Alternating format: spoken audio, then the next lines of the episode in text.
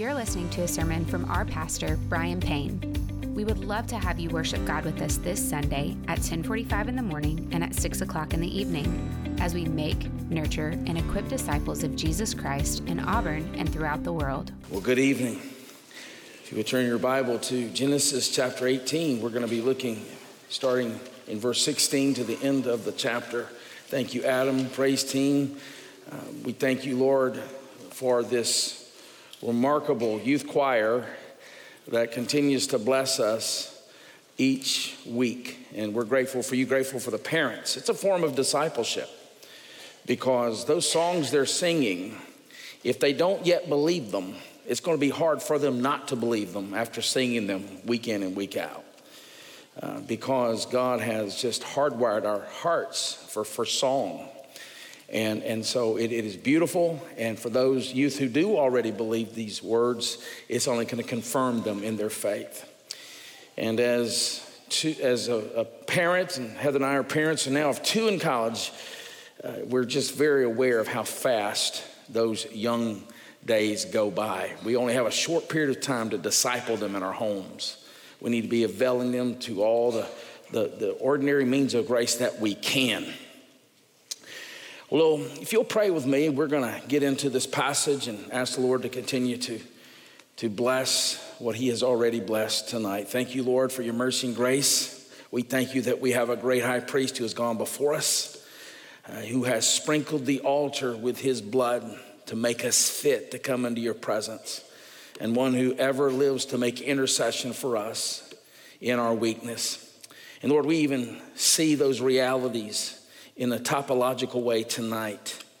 And we just pray that you would give us eyes to see that and behold that. We ask these things in Jesus' name. Amen. So, the headline news on Friday evening was this possible plea deal could remove death penalty in the 9 11 case. As ABC News reported, plea agreements under consideration may mean that Khalid Sheikh Mohammed, I think I pronounced it right, maybe not, the suspected architect of the 9 11 attacks and his fellow defendants never face the death penalty. Of course, it was Muhammad who presented the idea to Al Qaeda leader um, Osama bin Laden uh, of flying passenger planes into buildings filled with passengers. Of course, Osama bin Laden signed off on that and gave him the go ahead to, to plan the 9 11 attack, so Muhammad was behind all that, and now he may get off. One of the reasons for that is that there are legal dispute, disputes over the fact that there may have been some intense interrogation uh, by the CIA on Muhammad and his cohorts. I, I saw in one interview several family members of victims of 9 11 who were lamenting, who were angry, who were grieving that not only has justice not been served, that it potentially may not be served. As one of the, the fellows on this news report I saw, Peter Brady, whose father was killed at 9 11, said, it's about holding people responsible, and they're taking that away with this plea. And that's why divine justice is so hopeful. It's why divine judgment is so hopeful. The wrath of God, God's holy wrath, really is the hope of the world. There is so much injustice. We see it every day injustice in this world.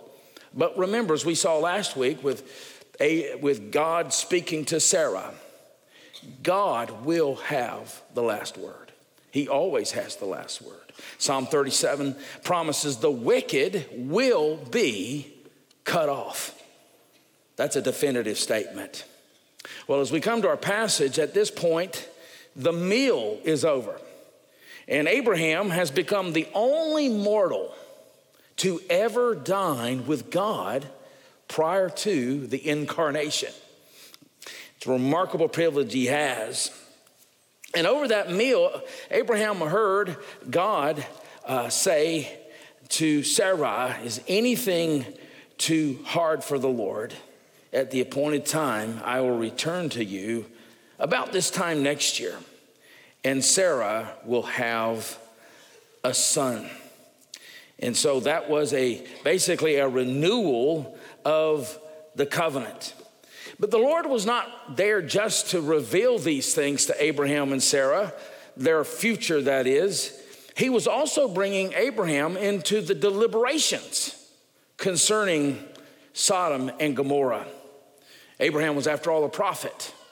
And as we see throughout the Old Testament, um, the Lord regularly informs his prophets, he announces his plans in advance to his prophets. So, for instance, Amos 3, verse 7 For the Lord God does nothing without revealing his secret to his servants, the prophets.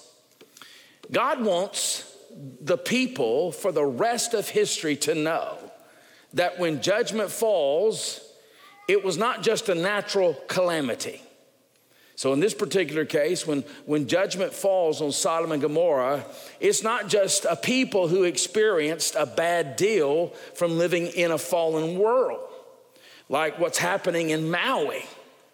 This is actually a unilateral divine judgment that is falling on Sodom and Gomorrah. And that would serve all generations to show that every tribe and tongue is subject to this God, not just Israel. All the nations are accountable to him because he created them, okay? And that brings us to the f- first part of this passage. We see in the first five or six verses the judge of the nations. Look with me in verse 16. And then the men set out from there. Who are the men? Uh, they are the two angels that were with Adonai. And they looked down toward Sodom. And Abraham went with them to set them on their way. The Lord said, Shall I hide from Abraham what I'm about to do? So Abraham does not have the slightest clue uh, of what's coming here. And the Lord here proceeds to give his reasons why Abraham must be informed about this coming judgment. Verse 18 Seeing that Abraham shall surely become a great and mighty nation, and all the nations of the earth shall be blessed in him. So we don't need to get the idea here as we read this passage that Abraham's spirit is more generous than God's spirit. God is going to prompt Abraham to engage in prayer. God doesn't need our prayers, but He has ordained that our prayers play a role in His kingdom purposes, a significant role in His purposes. And so, Abraham's intercession that we're going to see here tonight is just a reflection of God's heart, who takes no pleasure in the judgment of the wicked. In fact, we know from Isaiah chapter 28, verse 21, that judgment is God's strange work. Isn't it interesting? Isaiah calls it his strange work. It's a necessary work, given the fact that we now live in a fallen world, but he did not create the world for judgment to fall prior to the fall. So, this is a strange word, but interesting. This is the first time this, this phrase, all the nations, is used in Scripture. In fact, uh, the, the term or the, the Greek phrase, if this were the Greek translation, is panta ta ethne. It's the same exact phrase that you read in Matthew 28 where Jesus says, Go into all the world and make disciples, go into all the nations, panta ta ethne. Well, this is the first time that this phrase is found. It's preparing us, isn't it? It's preparing us for, for God's burden, God's plan to save the nations. And so you see it here with, with Abraham. Um, those who are in Abraham must have the same burden for the nations that Abraham is to have. Of course, we know as history unfolds, there's only one who does, and that is the seed of Abraham, the Lord Jesus Christ. But look in verse 19. He says, For I have chosen him that he may command his children and his household after him to keep the way of the Lord by doing righteousness and justice. Of course, it's, it's the obedience of faith, it's not earning or meriting favor, so that the Lord may bring to Abraham what he has promised him. As we saw this morning, God delights, he takes pleasure in the obedience of his people. And we see this here. But I want you to note the order in which God does things. First, he is the Alpha and the Omega. So here it begins with God. I have chosen him. This, this is sovereign grace. God has chosen Abraham, and he chose him not because Abraham merited that, it was all of grace. But notice, after grace, there follows obedience through which this grace reaches its goal. Verse 19 is very important in understanding that. Moreover, he is saved not just for his benefit. Sometimes I'm afraid, and I don't think it's, I don't think this is epidemic at Lakeview. Praise God. We have so many people here who are zealous for the nations, they're zealous for their neighbors, they, they, they evangelize where they go. You hear, I hear it all the time. Sometimes I get convicted uh, that there, there, are two, there are so many people in, at Lakeview who are more zealous for evangelism than even me, and, I, and I'm the pastor, and so I, I, I'm grateful for you. And, but I think in too many churches that we, we see salvation merely as what God has done to benefit me. But notice, Abraham was chosen to bless the nations. And, and this begins with this inter, intermediary step of, of creating a righteous people whose conduct would be a light to the nations, which we'll read about in Exodus chapter 19. Now, notably, again, Genesis is a book of first. This is the first text in the Bible, not the last, where you see the father's responsibility in being the spiritual leader of their homes. Notice again in verse 19, he says, Command his children and his household after him to keep the way of the Lord by doing righteousness and justice. This is the first of many. Again, this is in the context of judgment. And so God has raised up the, the father to play a instrumental role in guarding their children and preparing their children uh, for that great day of judgment. And it's here that uh, Sodom and Gomorrah provide the stark contrast to what Abraham was to be and what his family was to be. Notice in verse 20.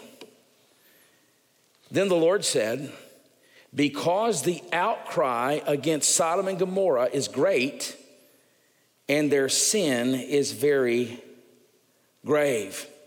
I want you to know that word great.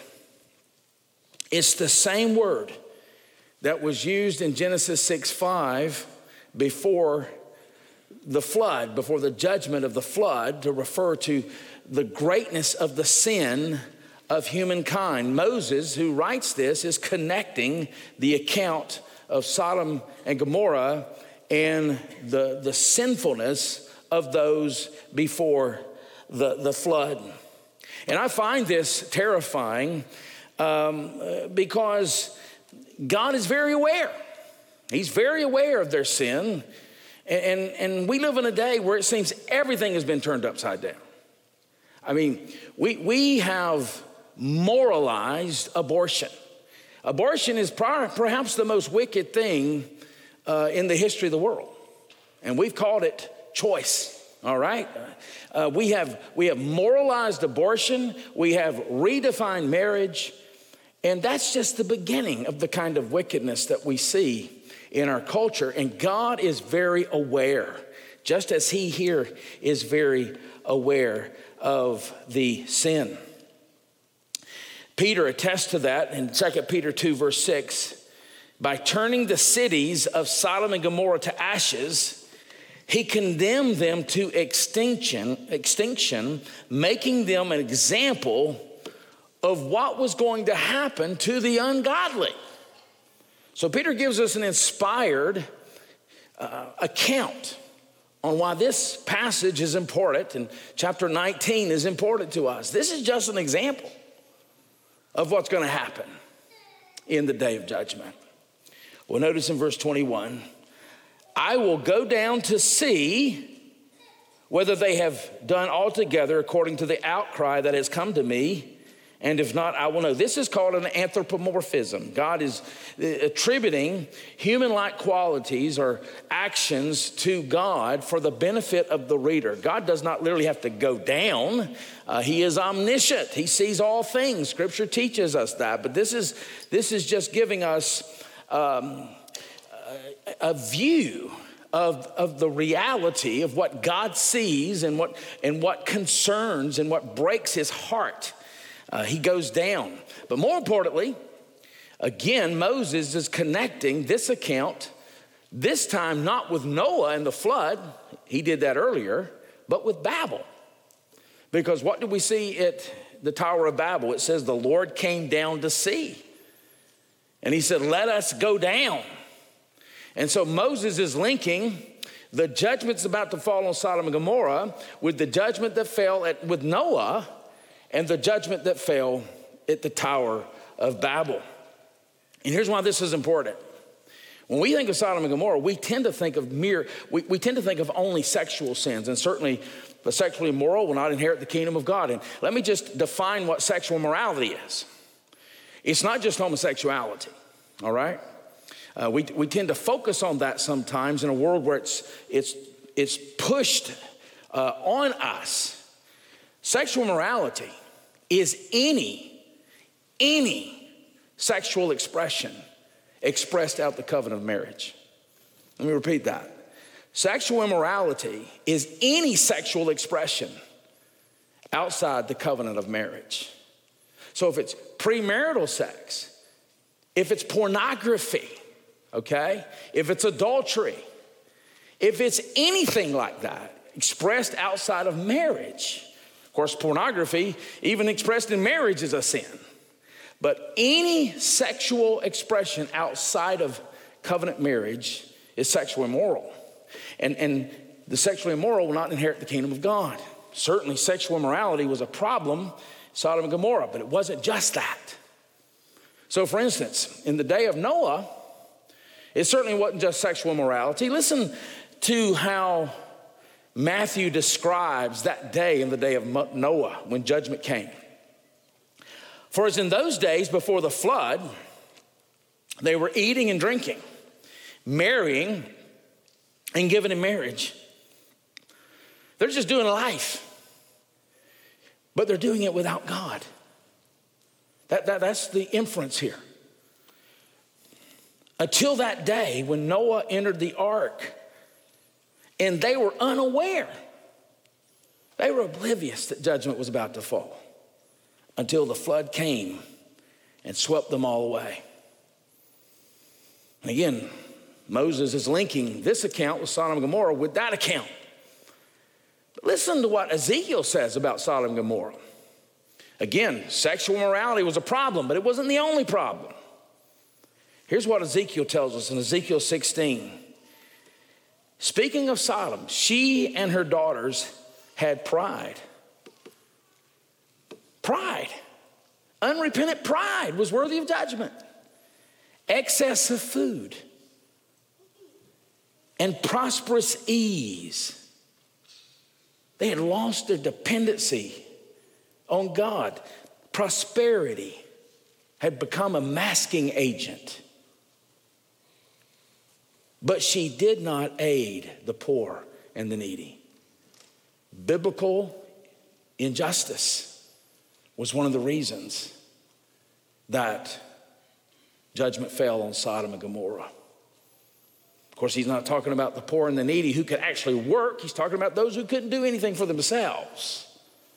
Paul indicts caring for those and giving handouts to those who can work, but to those who can't, there was injustice communicated. That was Sodom and Gomorrah. Don't think it's just sexual morality, it's that, but it's a whole lot more. So we've seen the judge of the nations. That brings us to the second part of this passage the mediator of the nations. God is preparing us for one even greater. Look with me in verse 22. So the men turned from there and went towards Sodom, but Abraham still stood before the Lord. I love that. Man, could that be said of us? Brian still stood before the Lord. I, I hope that is a pattern in my life that could be said of me.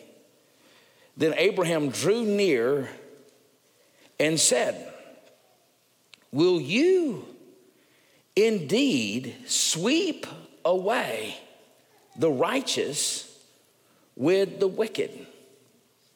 So earlier, Abraham had, had stepped in the gap, uh, gap for, for Lot when he saved him from those four, those four kings, right? And now he's praying, yes, for Lot. He's got Lot on his mind. But he's also praying for all of Sodom. That's remarkable to me. This is the Abrahamic covenant taking effect. Through you, all the nations will be blessed. Abraham has bought that program. He has believed that gospel. He now recognizes that he is the mediator, he is the intercessor, he is the means by which blessing would come to the nations. Through Abraham, all the nations would be blessed. Now, humanly speaking, this makes no sense that Abraham, being a Hebrew, would care anything about the people of Sodom. It makes no sense on paper. We got a lot of missionaries in our midst tonight. Praise God for you. From a human perspective, it would make no sense that you would give your life away for people that you didn't know until you went. It's the same thing we see here. It's the same heart that's developing here. Why? Because the gospel has captured Abraham's heart. And he is jealous for this nation, Sodom and Gomorrah, and certainly for his, his nephew. And this scene has all the earmarks of a, of a courtroom drama.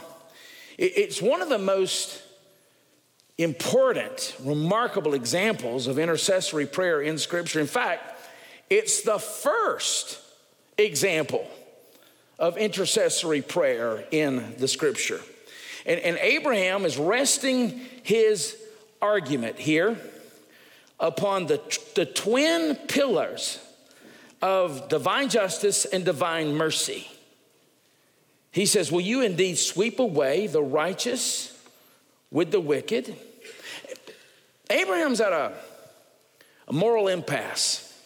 And, and here's what it is if the cities are destroyed and the innocent are destroyed with the cities, then God's justice is impugned because the innocent are destroyed with the wicked. But if God doesn't bring judgment to the wicked, his, his justice is also impugned. And so, what he does here is he appeals to God's mercy.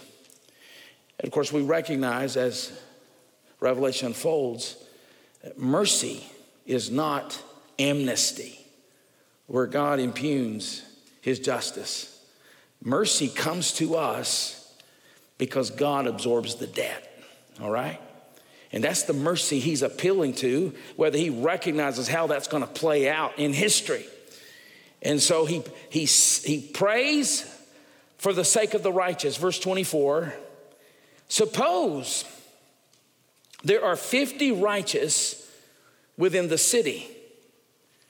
Will you then sweep away the place and not spare it for the 50 righteous who are in it? Far be it from you to do such a thing, to put the righteous to death with the wicked, so that the righteous fare as the wicked. Far be that from you. And I love this verse, or this part of this verse. Shall not the judge of all the earth do what is just?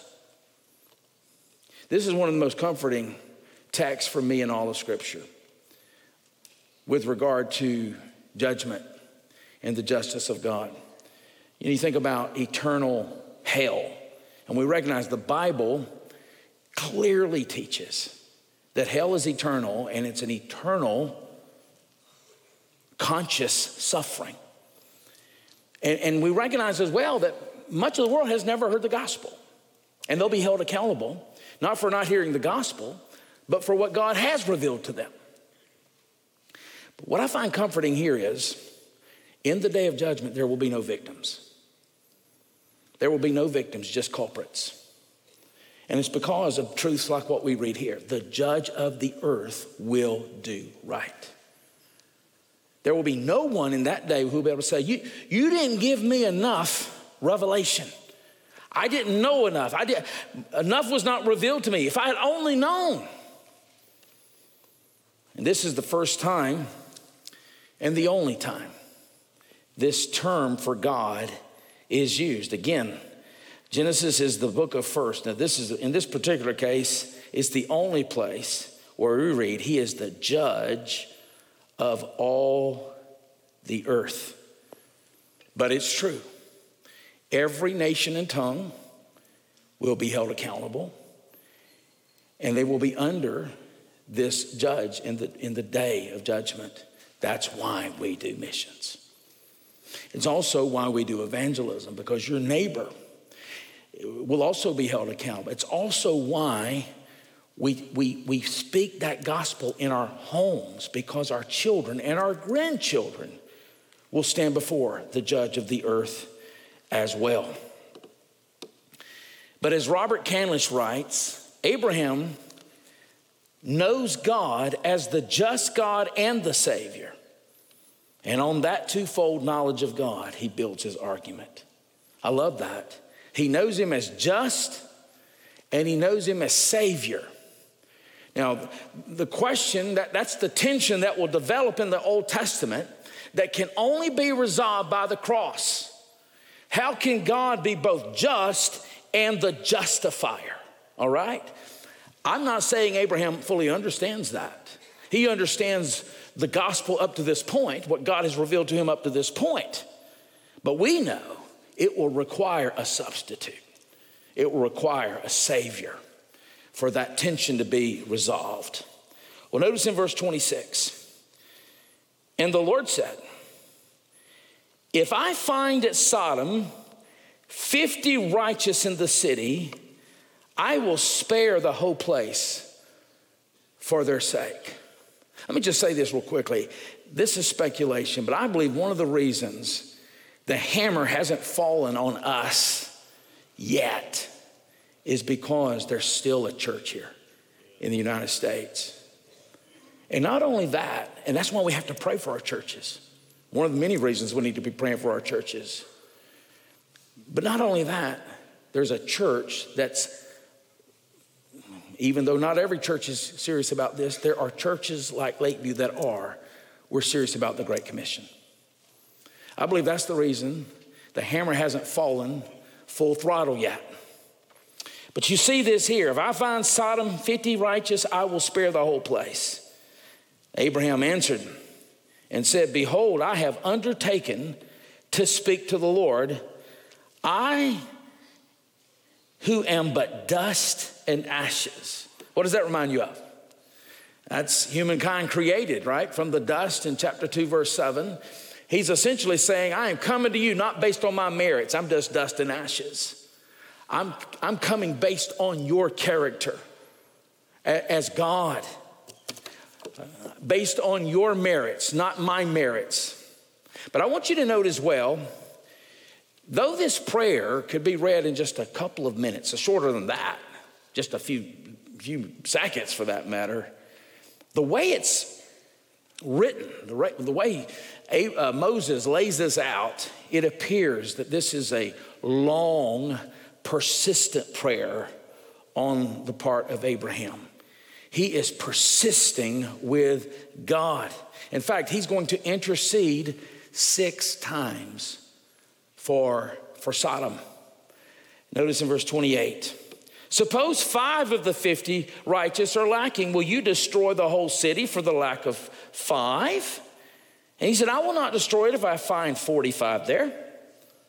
Again, he spoke to him and said, Suppose 40 are found there. He answered, For the sake of 40, I will not do it. And then he said, Oh, let not the Lord be angry, and I will speak. Suppose 30 are found there. He answered, I will not do it if I find 30 there. He said, Behold, I have undertaken to speak to the Lord. Suppose 20 are found there. He answered, For the sake of 20, I will not destroy it. And then he said, Oh, let not the Lord be angry, and I will speak again, but this once. Suppose 10 are found there. He answered, For the sake of 10, I will not destroy it. And the Lord went his way. And when he had finished speaking to Abraham, and Abraham returned to his place. We can only speculate at why Abraham stopped at 10. I've consulted commentaries, I've looked into this, and at the end of the day, we can only speculate.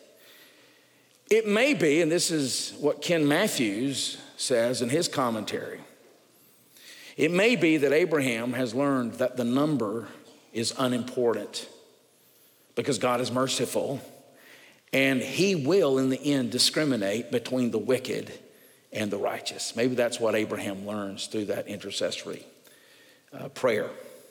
But let me close here with some, some applications, some principles from this, this passage. First of all, there's no, there's no order of importance here.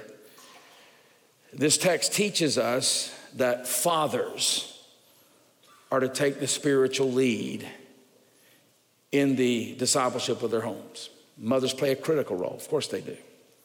They play a very important and vital role. But here we see even the first place where fathers are called to pass their, their gospel to the next generation. It's in the context of coming judgment. And the reason I say that is because the stakes are high. The stakes are high.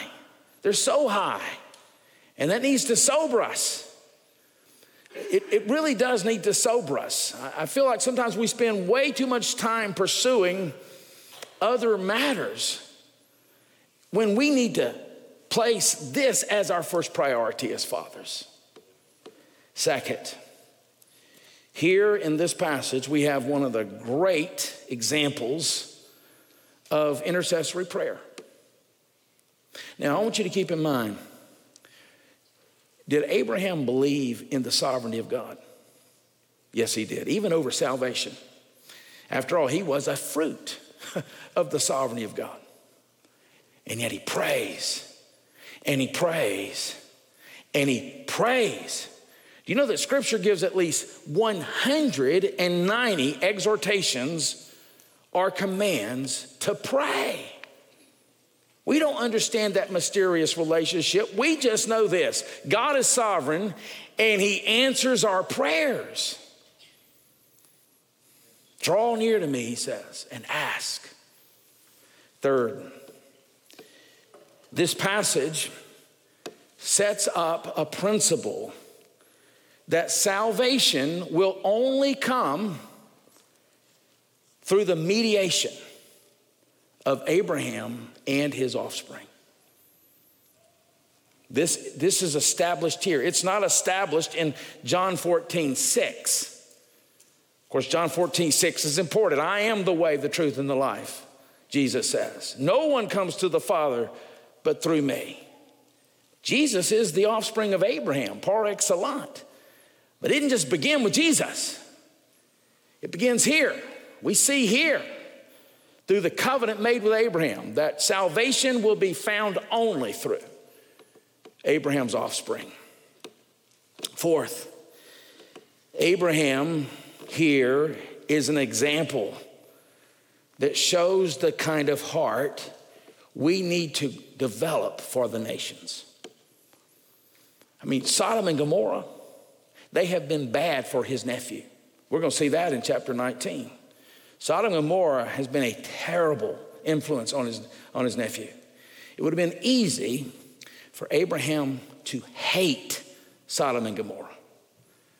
But because of that gospel promise made to him that through him the nations would be blessed, it had changed his disposition towards these people to mercy, to love. And not just the nations, all the unrepentant. All the unrepentant. We run into them every day. Let's pray, Lord, give me an opportunity to this week to present the gospel to someone who needs Jesus. Fifth, the judgment that falls on Sodom and Gomorrah. And again, this is chapter 19. Peter tells us it anticipates the judgment that will fall on all those who are outside of the seed of Abraham, the Lord Jesus Christ. Why? Because will not the judge of the earth do right? And if he doesn't judge sin, he's not doing right. He has to judge sin because he does right. This is the judge that all of us will stand before on the judgment day. And there will be no way, zero way, to survive the scrutiny unless God makes a provision for that judgment. And that's the final point. God has provided one, and He's better than Abraham. He's better than Abraham. He's better than Moses, who also interceded in Exodus 32. He's better than Amos, who interceded in Amos chapter 7. In chapter 19, we're going to see that God remembered Abraham. That's chapter 19, verse 29, just a page over and set Lot out of the midst of the overthrow, overthrow when he overthrew the cities in which Lot had lived. So Lot was saved because God remembered Abraham. Abraham being the intercessor, the mediator. But understand, Abraham, as great an intercessor as he was, could only intercede. The one who would come from Abraham would not only intercede, in fact, the intercession would only come after he had made atonement for people like the Sodomites and the people of Gomorrah, the nations. He would take the judgment they deserve. He would satisfy God's wrath on their sin and then he would be raised. He would ascend to the Father, and now he ever lives to make intercession for us. This is what Abraham is teaching us tonight. It's a word for believers, but it's also a word for those of you who do not have the Son of God as your mediator tonight. As Adam and the musicians come forward, don't leave here without doing business with that mediator. Here we see that God saves Lot only because of Abraham. And Abraham was a pale shadow of the one who would come. But the Lord Jesus Christ has come and he has been crushed for you. He's been crushed for our sin. And then he, he lived to tell about it. He was raised from the grave. And all you have to do is humble yourself and come to Him in repentance and faith. And the Bible says You will be saved, your sins will be forgiven, and now you'll have a mediator forever, one who will ever live to make intercession for you. Won't you come as we stand and as we sing? Thanks for worshiping with us today. If you felt the Lord leading you to respond today, whether that was to receive Christ for the first time, or to take your next step in baptism, or if you have a prayer request, we want to start that conversation with you. Visit lakeviewbaptist.org/contact to get in touch with one of our pastors. And as always, you can stay connected with us through our social media and website.